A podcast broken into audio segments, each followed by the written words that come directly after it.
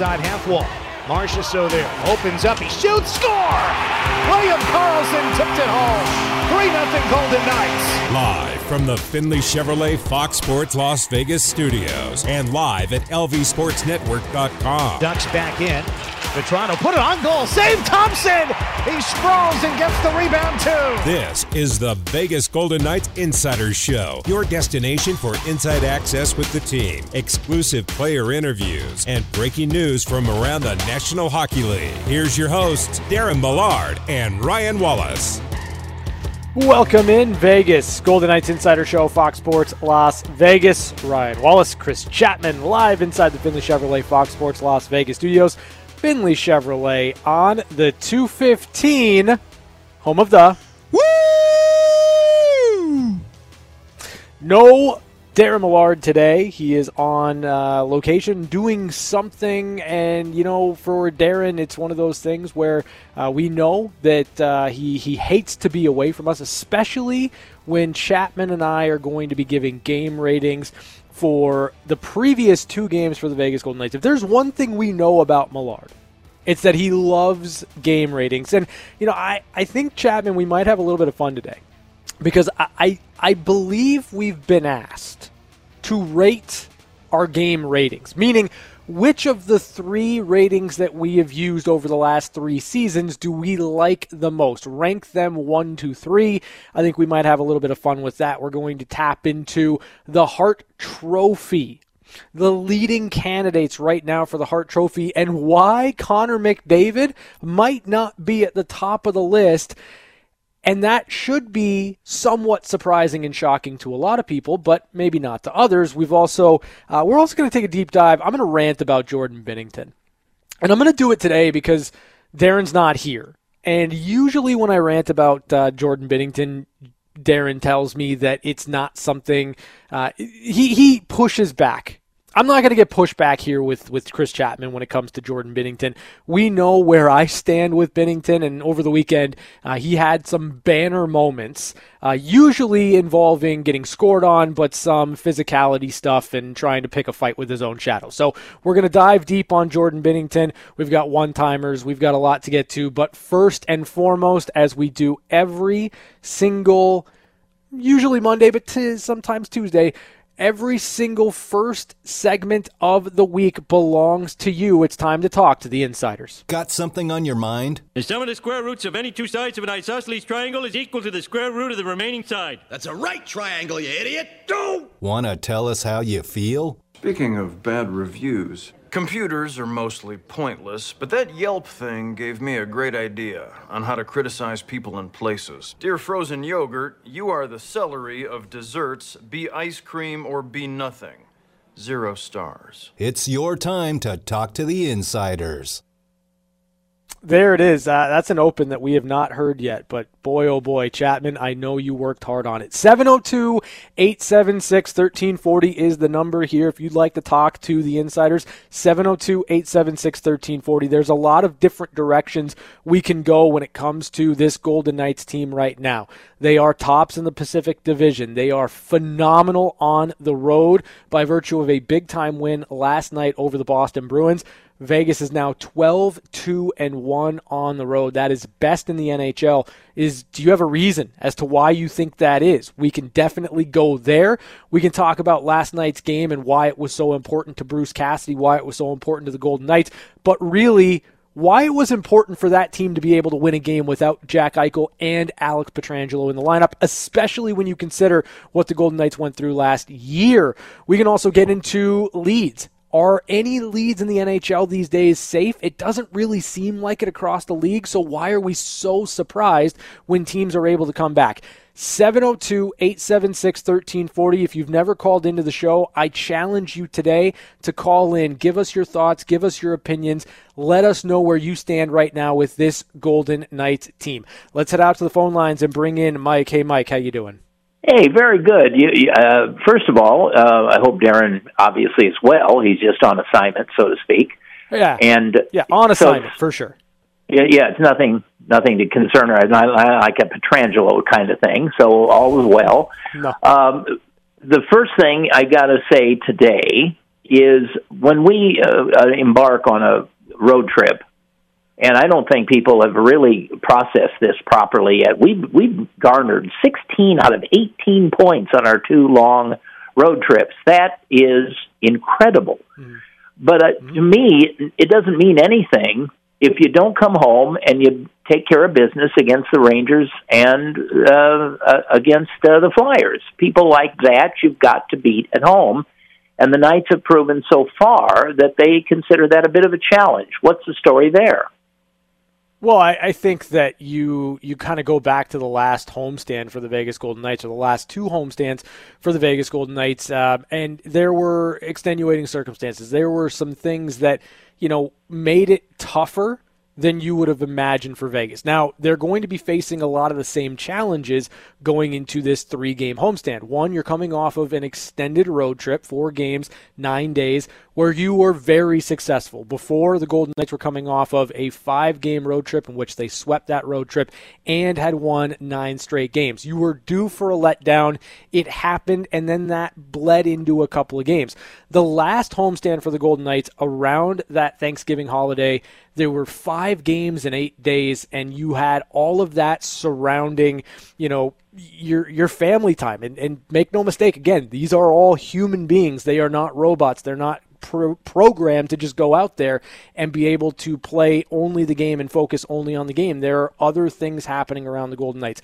I view this homestand a little bit differently for Vegas. I don't think that there's going to be as many external uh, distractions going on surrounding this team, and the Rangers were at home the other night too. So I think both teams are going to be dealing with the same amount of travel. You can almost treat this, and I think the Golden Knights should treat this as a continuation of their road trip, at least tomorrow night against the New York Rangers. I think that it's going to be a different story for Vegas on this homestand. If it's not, then I think we start to ask some bigger questions.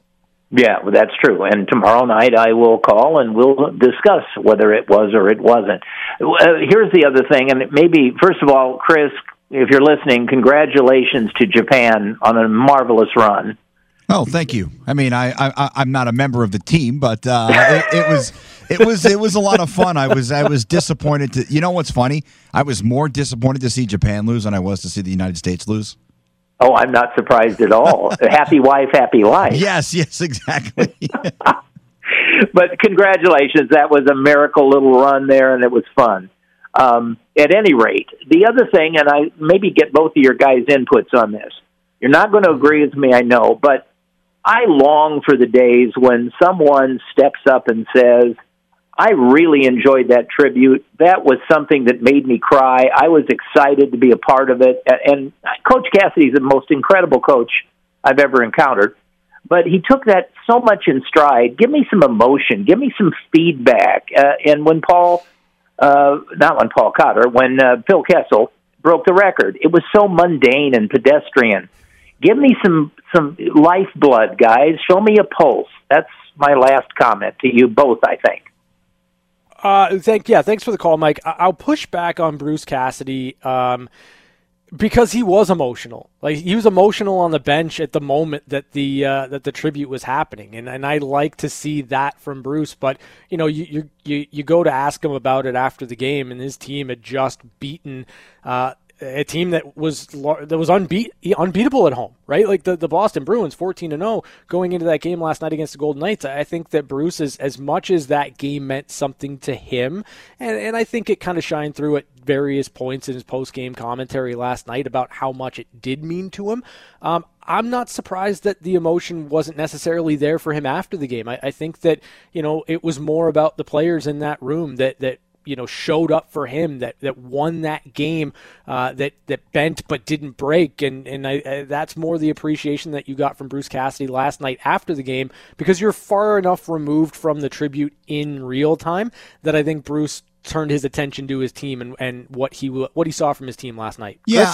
I, I I think you kind of nailed it. You know, it's it, it's hard, I think, sometimes because these guys are so involved and every every point is important in this league. And I think sometimes you, you you can't really lose focus of what you're doing, whether it's on the bench or on the ice. Um, I, I enjoy the tributes. I still think to this day my favorite was probably Jon Merrill's, uh, only because they showed a little bit of his personality off the ice.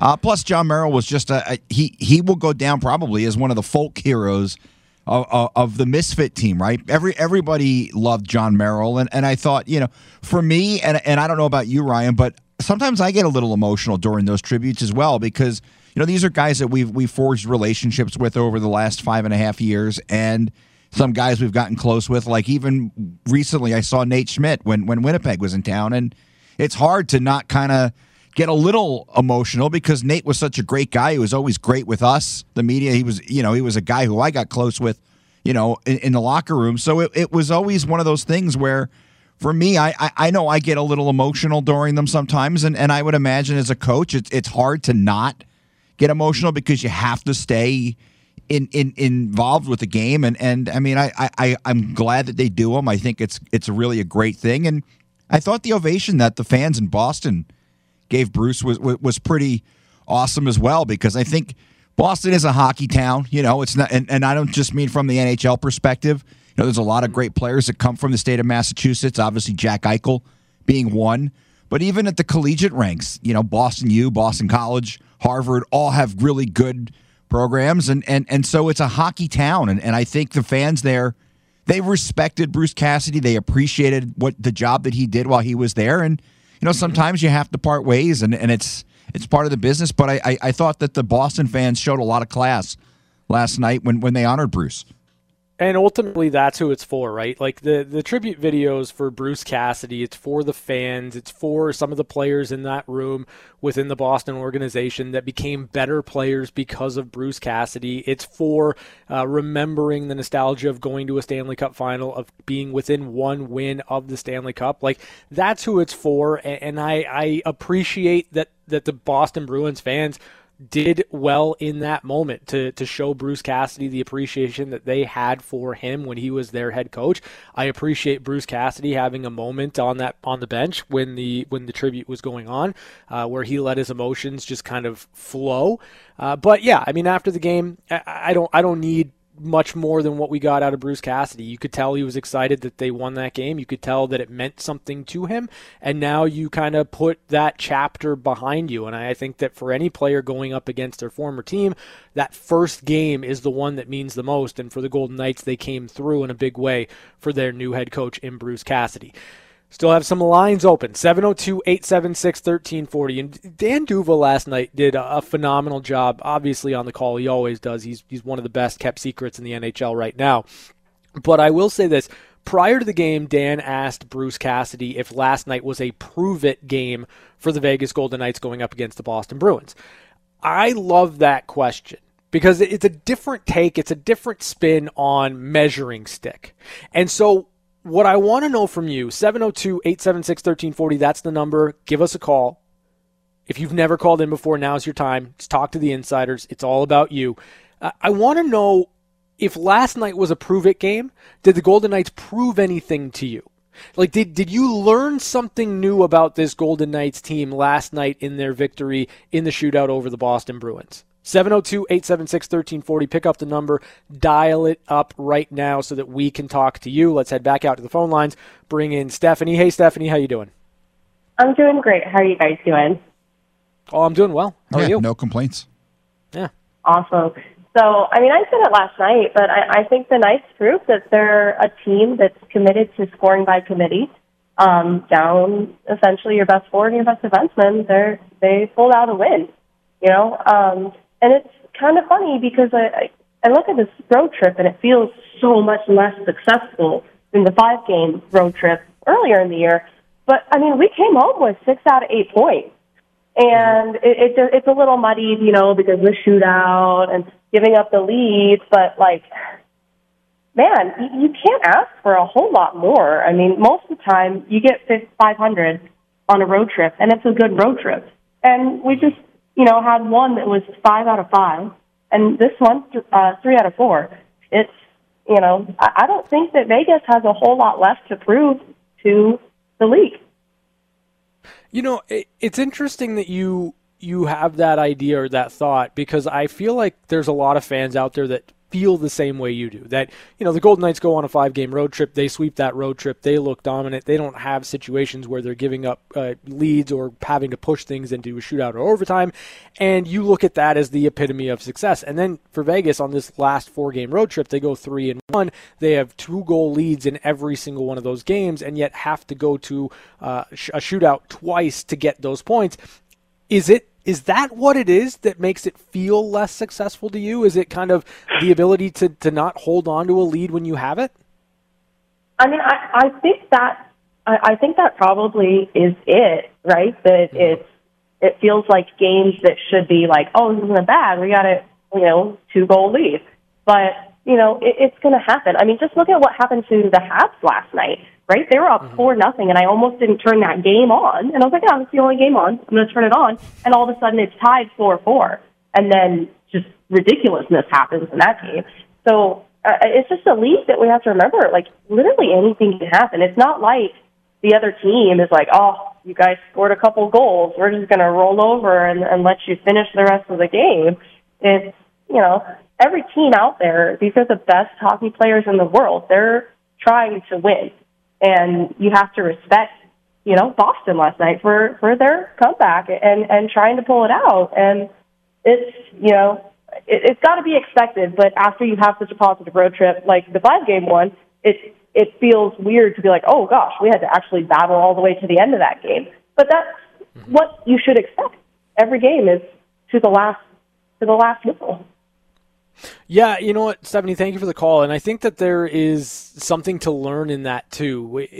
You're going to go through ebbs and flows in a season where you're, you know, trying to find points, you're not getting the points, you're not playing well, you have moments where it's just not clicking, it's not working, and then you're going to have stretches where, you know, you find yourself with some leads, and then you find yourself uh, having to protect those leads, and it's not always the easiest balance to protect the lead while still keeping your foot on the gas, while still trying to play in the offensive zone, because naturally what's going to happen is you don't want to make a mistake.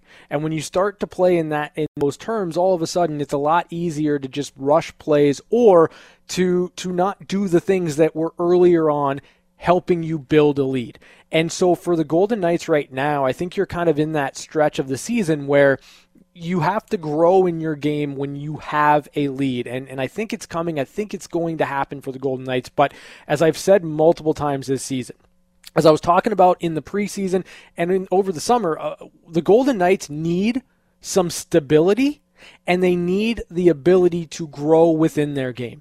They need to continue to get better day in and day out, game in, game out. And I think what we're seeing right now from the Golden Knights, even though the results might not equal what they had in the first sixteen-game stretch, this team is actually getting better, playing better, more connected, finding their game for bigger pockets than they were at the beginning of the year.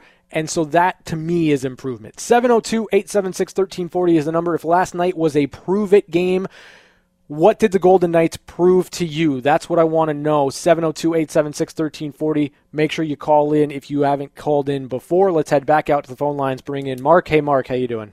Hey, Ryan, how's it going? I uh, spoke with you Saturday night after the Detroit game, and I was supposed to call you back last night, but unfortunately was tied up. But I wanted to get in touch gotcha. with you and talk about this prove-it game. I think actually it was uh, more of a prove-it game for both teams, a litmus mm-hmm. test, if you will, like we talked Saturday night, because you had two heavyweights that were battling out like a boxing match, right? The Golden Knights came out mm-hmm. strong, great start to the game. You knew there was going to be a pushback, and there was. But as the game wore on, and Bruce Cassidy shortened his bench in the third period because clearly he wanted this game, and clearly the players wanted to win it for him. I thought about something, believe it or not, that Theo Epstein, the former G M of the Cubs and the former G M of the Red Sox, used to say, you go into any season, the first third, you figure out what you have on your roster. The next third, you figure out what you need right up, running up to the trade deadline. And then you go out and you get what you need to make your championship run. And I think on this team, this Golden Knights team, certainly they've got lots to prove after not making the playoffs last season. But with Bruce Cassidy coming in and the improvements he has made, both on defense and special teams, they're still figuring out what they have. And I point mm-hmm. to the amount of playing time that Daniil Murmanov has over the past two games, especially on the power play last night, I think Bruce Cassidy is trying to figure out what he has in that player. And you notice without Alex Pietrangelo coming out over the boards for that first shift in the power play, there's an opportunity now for some people to step up. I'd personally like to see Nick Hague out there because I think he deserves an opportunity with those Hager bombs from the blue line. But I think they're still trying to figure out what they have as a roster. And what was great about last night, when you don't have Jack Eichel, you don't have Alex Pietrangelo, you still have a team that stepped up, next man up mentality, and, and guys are producing, not least of which would be Paul Cotter. Please show me more Paul Cotter. I don't care what he does. I don't care where he is. Just keep rolling him out there. And I think as the, the season wears on, they're going to nail down exactly what you're talking about with figuring out the growth of the team, the growth into the system, and the games, by design, because this is the way Bruce Cassidy coaches, they're going to be a lot of one-goal games. They're going to be a lot of three two, two one games. They're not going to be a lot of blowout games like we had in the first season. Uh, but that's okay. That's what defense wins championships. So I'm, I'm looking forward to seeing how this roster develops and how much a player like Jack Eichel, who to me is in large part reminiscent of the puck possession we used to have from David Perron, during that first season, where he'd go in the corner and control the puck, and there wasn't anyone who was going to take it from him. And if you're looking at Jack Eichel, he, he reminds me in a large, uh, in a large way of the same same skill set. And then, of course, he skates like the wind, so that's awesome. But I thought last night was a, a great litmus test for both teams, and I'm looking forward to Sunday night when they come out here to play here at T-Mobile. Yeah, I'm right there with you, Mark. Uh, thank you for the call. I, I do believe it was a litmus test for both teams. I think that, you know, the Bruins were looking at the Golden Knights as, as a team to measure up against. Anytime you are one of a handful of teams that are right on the cusp of twenty wins this early on in the year, you, you want to see how you stack up against the other teams that are, are playing well. And, you know, I, I think the Bruins probably feel good in that they were able to come back, that they were able to tilt momentum in their favor for a long enough stretch in that game to find a couple of goals quick in that second period and then tie it up ultimately on the power play in the third. Uh, but, you know, I, I also think that, that your points are, are kind of spot on here when it comes to the Golden Knights. Like, this is a team that I do believe internally views themselves as Stanley Cup contenders. Like, I don't think there's anybody in the room for the Golden Knights right now that isn't looking at it, that team, the way they're constructed, if they're healthy, as a team that can do some damage in the playoffs. However, there is going to be something that happens over the course of this season where the Golden Knights are going to identify an area of the lineup they feel they can improve going into the trade deadline. And the the fact of the matter is, based on the start for the Vegas Golden Knights, they absolutely should do that.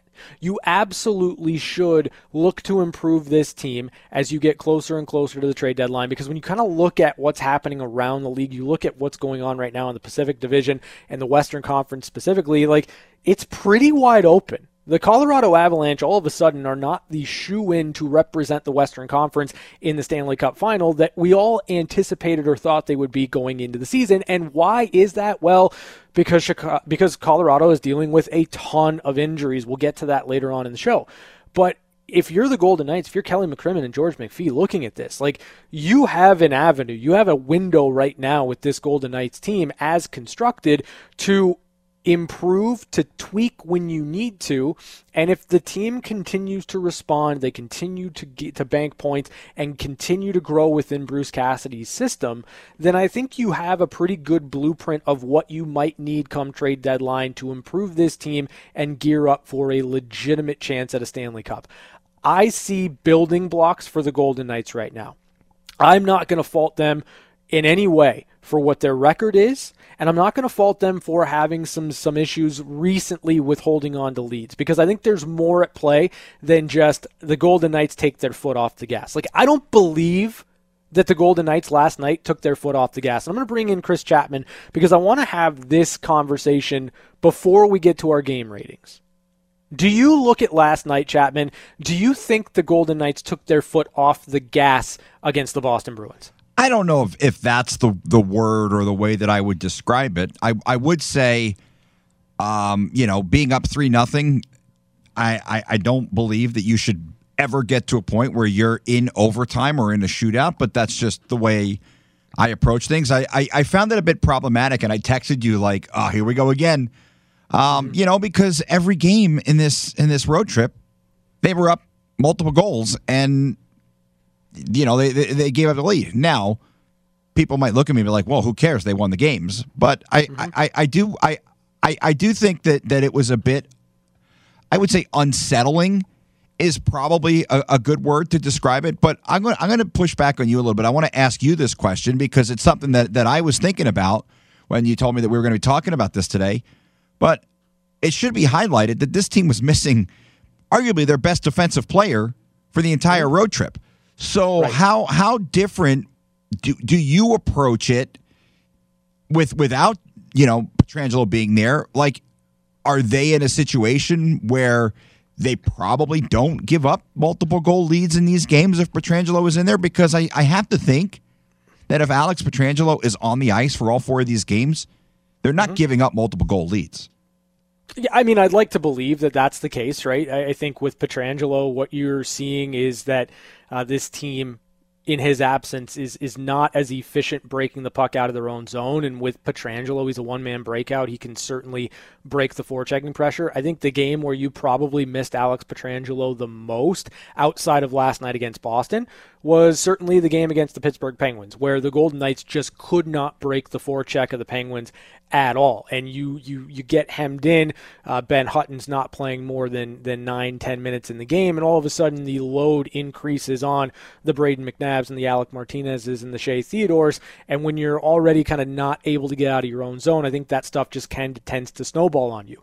I do think that if you're going to make a blanket statement, this team can't hold on to a lead based on this road trip and this road trip only, you have to take in all the factors. The fact that this team was without Alex Pietrangelo, their best puck-moving defenseman, and that's not a hot take, right? That's not taking anything away from Shea Theodore. Alex Pietrangelo this year has been playing at a Norris caliber. He has been that good for the Golden Knights, amassing points, but getting out of his own zone so efficiently, putting the puck on the stick of the forwards in a prime spot to break through the neutral zone, to to lead into trans, transition offense, the ability to break forechecks. Like, Petrangelo's done everything. So when you take that out of the lineup, then you force Alec Martinez to play the off win- the offside for him for the first time in a long, long time, and then you've got to rely a little bit heavily on, on a little bit more heavily on Nick Hague to play up the lineup, harder matchups, all those things. It's no surprise to me that teams were able to find their, their way back into games against the Golden Knights on this trip. Now, if Pietrangelo comes back soon, and it till it's still a problem, I think you've got to give it a couple of games for him to get himself back up to that game speed, back up to the level that he was playing at. But, you know, the only game, well, two games that I had like an issue with giving up the leads were Columbus and Pittsburgh, and for different reasons. I know that Johnny Gaudreau is good. I do. But when you look at that Columbus team, there was really no reason you should have allowed two goals to that Columbus team. Johnny Gaudreau was good. Everything was fine. Everything was largely kept to the outside still for the Golden Knights. But you can't give a team that's missing Patrick Laine the ability to come back in a game. That's a team you have to stop that and just make it an easier night on you, especially given what the schedule has been for the Golden Knights.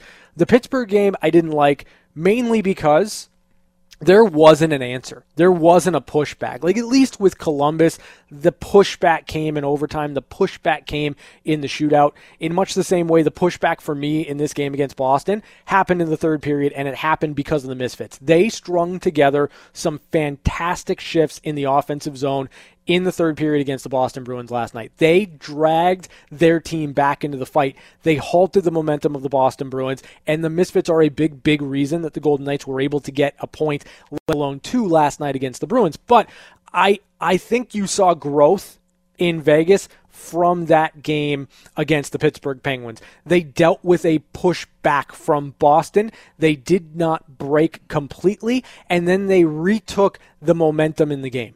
They took over the game from that point forward, and, and I think that that's growth. It, it doesn't have to be, okay, you never, ever, ever, ever let a team tie the game if you've got a multi-goal lead, but you can show improvement in different ways. And I think the push back from the Golden Knights when they were back on their heels when Boston made it three to three was really an improvement over what we saw in Pittsburgh. Yeah, and the I'm I'm with you. I, I was disappointed with the way that they played, especially from in the third period, or I can't remember when Columbus made scored their goals to get back into it, but was it the second period maybe?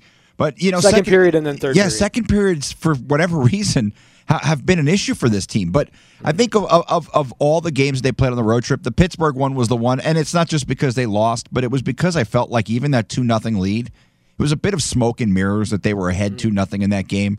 Uh, look, Pittsburgh is is obviously a really good team. Anytime you have a team with Sidney Crosby and Evgeny Malkin, I'm not going to count them out of a game. They're just too good. Too, they've been around too long to just pack it in and go home. Uh, last night was an interesting one because I think because they won, there, there, there's a lot of ways to look at it. You say, hey, you know what? And maybe I should save it for the rating, so that's what I'll do mm-hmm. uh, when, when I give my opinion. But, you know, it it, it was a, it was a really good road trip, and, and I'll say that because not only did you walk away with six out of eight points, but you did it without, like we talked about, without Alex Pietrangelo. And last night you do it without Jack Eichel. I mean, yeah, that, you're... That, it, it, it, it, you know, and, and we can get into it more when, when we do the, the, the ratings, but it sucked to give up a three nothing lead, to watch that happen, but you have to be satisfied with the way that, that the team, as you said, pushed back and, and didn't pack it in, and they got the result. Yeah, I, we'll, we'll get to it on the other side, I, I promise, but for me, the Golden Knights, they, they showed a lot in that game against the Boston Bruins last night. They were the first team that I feel like disrupted what Boston wants to do in the offensive zone. Did Boston still get opportunities? Did they still get looks? Were they still able to activate activate their D a little bit and find those seams?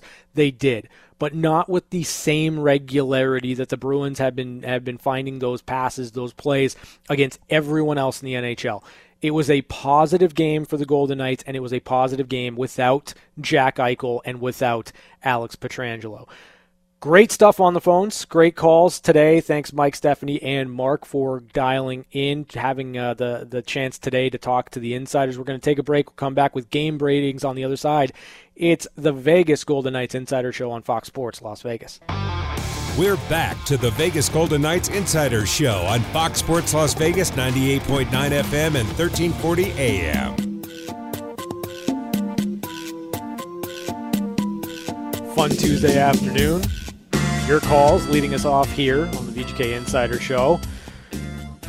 Came with some heat in that first segment. Same thing with the Los Angeles Kings right now. Four to one lead over the Ottawa Senators. There's six and a half minutes left in the first period. Not a great start for the Ottawa Senators, but as we promised, it is time for our game ratings. Welcome to my latest experiment. This is a big one, the one I've been waiting for all my life. Uh, well, it's a DeLorean, right? Bear with me, Marty. All your questions will be answered. Roll tape. Game ratings uh, brought to you by the mind of Darren Millard, we, in which we talk about uh, cars. Cars are the uh, ratings for this season. Discontinued cars, number one, a one out of five is an A M C Pacer. Uh, two out of five is a station wagon. A three out of five is a Humvee. A four out of five is a Trans Am. And a five out of five, perfect game, everything you ever wanted and more. And then a cherry on top, that is a DeLorean.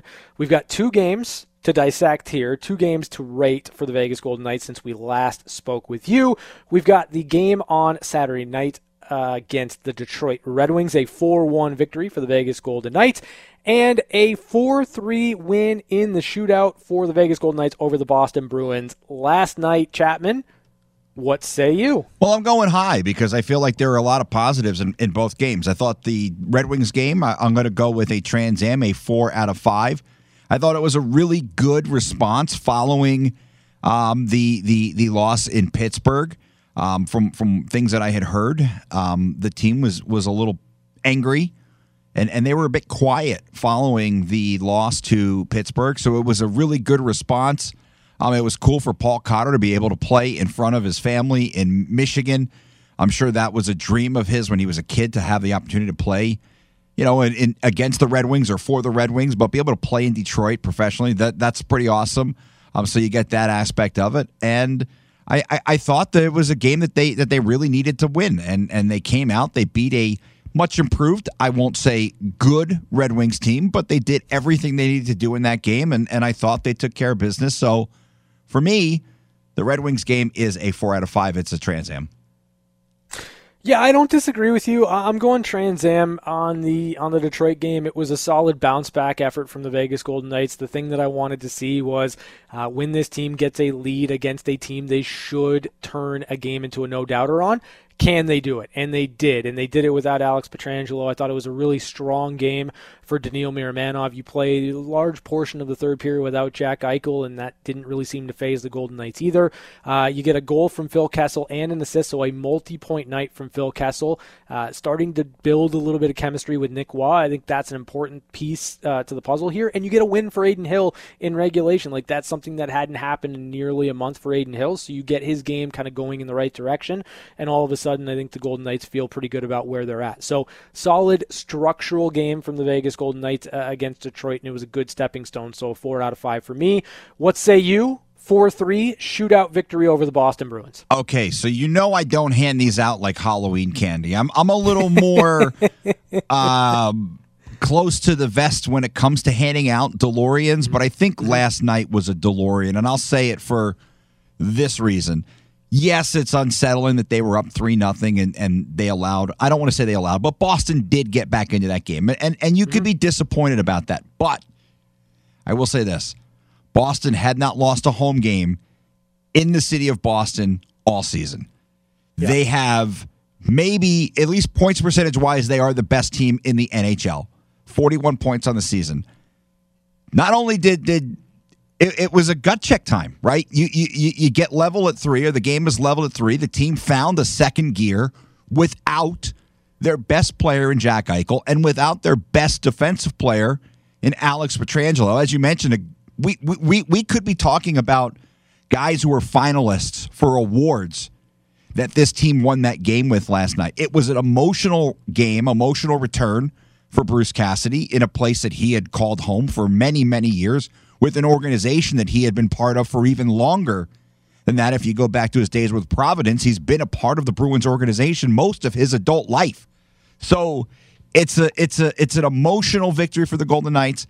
It was an important victory. It was gut check time, and they found a way to dig down deep and come away with a win against, like I said, the best team in the N H L, and a team that, you know, when when, when I look at them, a team that's a Stanley Cup contender. Uh, you know, I know, I know. We we joke a little bit about what you said about the Bruins earlier in the year, and I and I have to be. I'll admit, I was a bit leaning that way as well. I'm thinking, oh, this is the end of an era, but that's a really, really good hockey team, and and the Golden Knights were able to dig down deep, and they beat a really, really good hockey team on the road without two of probably their three best players. So. You're going five out of five. You're going DeLorean. Yes. I respect that. I am going to just kind of throw out Darren Millard's uh, unofficial rating for today. Uh, I'm sure he would go DeLorean as well. For oh, he, a lot he, of would, he was going DeLorean Amlat with, with the one last night. He was combining yeah. a four and a five. Yeah, yeah, for sure. Like he he's absolutely on a DeLorean for a lot of the reasons that you outlined. Like, listen, you go in and you're the first team to beat the Boston Bruins on home ice this year, and that team was fourteen and oh before it. That is something special. You do it at the end of a four-game road trip in which you've played four games in nine nights, and you're coming off of a off of a stretch where you had five games in eight days and a lot of travel mixed and matched inside there. Then you do it without Alex Pietrangelo. You do it without Jack Eichel. Uh, there's so many reasons why last night's game was a huge game for the Vegas Golden Knights, why no matter how the result came for Vegas, you celebrate the result, you deal with the result, you don't criticize the result in any way, you take a five out of five. It's a five out of five for me, it's a DeLorean for me, because of a lot of the extenuating circumstances going into that game for the Golden Knights. And the simple fact that, listen, I'm on Twitter. Everyone knows I'm on Twitter. You can follow at Ryan Hockey Guy. You can follow Chapman at Magnum seven oh two. You can follow us at Fox Sports L V. I'm on Twitter. I saw the commentary from the fans before the game started when Jack Eichel, uh, w- when it was announced that he was not going to play in the game. I saw it. There weren't a lot of people that were giving the Golden Knights a chance to win that game, let alone amass a three-goal lead and disrupt some of what the Boston Bruins' high-flying offense can do within a game. The Golden Knights were so, so good in their own zone of disrupting some of the puck possession that the Bruins were working for. They did some great job. Uh, they did a great job along the walls, specifically in jumping routes and making it harder for the Bruins to break out of their own zone. See Jonathan Marchessault's goal, jumping the route on David Pastrnak. Like, there were a lot of good things that the Vegas Golden Knights did in that game to win as a team, not to win because they have a dynamic player in Jack Eichel and a dynamic player in Alex Pietrangelo on the back end. The Golden Knights earned that victory last night as a team, and then I don't think it can really go without being stated. The Golden Knights special teams last night were hugely important despite giving up a power play goal against. If not for Logan Thompson and Braden McNabb and their work on the penalty kill late in overtime, late in the third period, the Golden Knights don't get a point out of that game. Logan Thompson was fantastic. You want to talk about a player that is showing growth, that is continuing to get better day in and day out. Logan Thompson's doing that for the Golden Knights. I think that you look at that game last night and you say, listen, it's not disheartening. At least it isn't to me that the Golden Knights gave up that lead. The Boston Bruins pushed back, and for a team that averages four goals a game, you expect that when they push and they send everything, they're going to score some goals. It just is going to happen. But what I liked about the Golden Knights is that they were able to weather the storm. They were able to pick themselves back up even though they had a three nothing lead, and they were able to tilt the ice back into their favor throughout the majority of the third period. They were confident trading chances with Boston because a lot of the chances the Boston Bruins had in that third period kind of died on their stick. It wasn't necessarily clean. The Golden Knights had some good, strong defensive plays in front of Logan Thompson, and then Logan picked them up. And you're talking about a goalie that absolutely loves the shootouts. I don't know how Logan Thompson is two and three all, all time in, in his career in the shootout, but he is. And the fact that he's starting to get a little bit of goal support here in the shootout is fantastic, because if you want to look at a player that takes that aspect of the game as seriously as, say, Paul Cotter does, it's Logan Thompson for the Golden Knights in net. So five out of five for me, five out of five for Chris Chapman. Uh, let us know in the comments section. Let us know on Twitter, at Ryan Hockey Guy, at Magnum seven oh two, if you agree or disagree, or if you would give a different rating. I, when we come back, just to, to reset the hour, I want to get your take, Chapman, on how you would rate the rating systems we've had so far. As you know, year number one that we were doing the ratings, we went Bob Ross paintings, or, or art paintings, more or less. Uh, year number two, we went spicy peppers, degrees of heat. And then this year, year number three that we're doing this, uh, we're going classic cars. We're going discontinued cars. I want to hear from you, Chapman, on the other side of this one, what your favorite and least favorite of the ratings has been. It's the V G K Insider Show on Fox Sports Las Vegas. This is the V G K Insider Show on Fox Sports Las Vegas, ninety-eight point nine F M and thirteen forty A M. Now back to Darren Millard and Ryan Wallace. Big road trip for the Vegas Golden Knights. Went three and one on their four-game road trip. Return home for a three-game homestand starting tomorrow, seven o'clock against the New York Rangers. We'll be on with the V G K Insider Show from T-Mobile Arena from four to six. Then pre-game show, I will uh, preempt myself. It's always fun when I do that at six o'clock to get you set for the game. Chapman, I posed the question to you because it was posed to us earlier on in the day on Twitter. Again, at Ryan Hockey Guy, at Magnum seven oh two, at Fox Sports L V. Those are the places to follow. Um, which of the game rating systems have been our favorite? Or if we were to rank them one through three, how would we rank them? The art that we did in year number one, the degrees of spiciness with peppers that we did in year number two, or what we're currently doing right now, the discon- discontinued cars. Uh, what say you, Chapman? Well, mine is mine is really easy as far as my favorite. You see what I do that time with the pepper? You see what I do with the pepper? Oh, the people, no. the people, they want the pepper, all right? They want the pepper. That that was my favorite um, for a variety That's of wrong. reasons. Um, That's wrong. Look, I I, I, I, I like the idea of of Pepper because I felt like of all the things, it was the thing that was the least subjective, right? Like, there's no debating that a Carolina Reaper and a Ghost Pepper are much more spicy than a bell pepper, right? Like, there's zero debate about that. It's it's not anything that's that's up to opinion or subjective. Like, honestly, I kind of wouldn't mind driving around in, a, in an A M C Gremlin. I think they're they're kind of cool, even despite the fact that we rate it as as the worst of the worst. Um, sure, I yeah. always think of the Mirthmobile from Wayne's World. So, um, you know, I, I I love the peppers. And the funny thing is, my kid, he he watches all these, like, interesting YouTube videos a lot of times on music. And there was a guy who was playing, like, notes on, I can't remember what instrument it was, but he was rating the difficulty on a pepper scale, on the Scoville oh, wow. scale. So I'm like, That's you know funny. what? That guy must be, a li- whoever made that video must listen to the V G K Insider Show and stole the idea from us. But, yeah, that that was my favorite. I, I think art was probably my second favorite because I, I anytime we can talk about Bob Ross, I'm, I'm all for that. Mm-hmm. But I, I, I wouldn't put this year's, like, that far below. Like, I felt like it's really close. Like, honestly, it's probably two A and two B for me. Um, the Peppers one was was definitely my favorite, but I, I feel like this year and, and year one are both pretty close in terms of where they are. Uh, but I just love the Peppers more.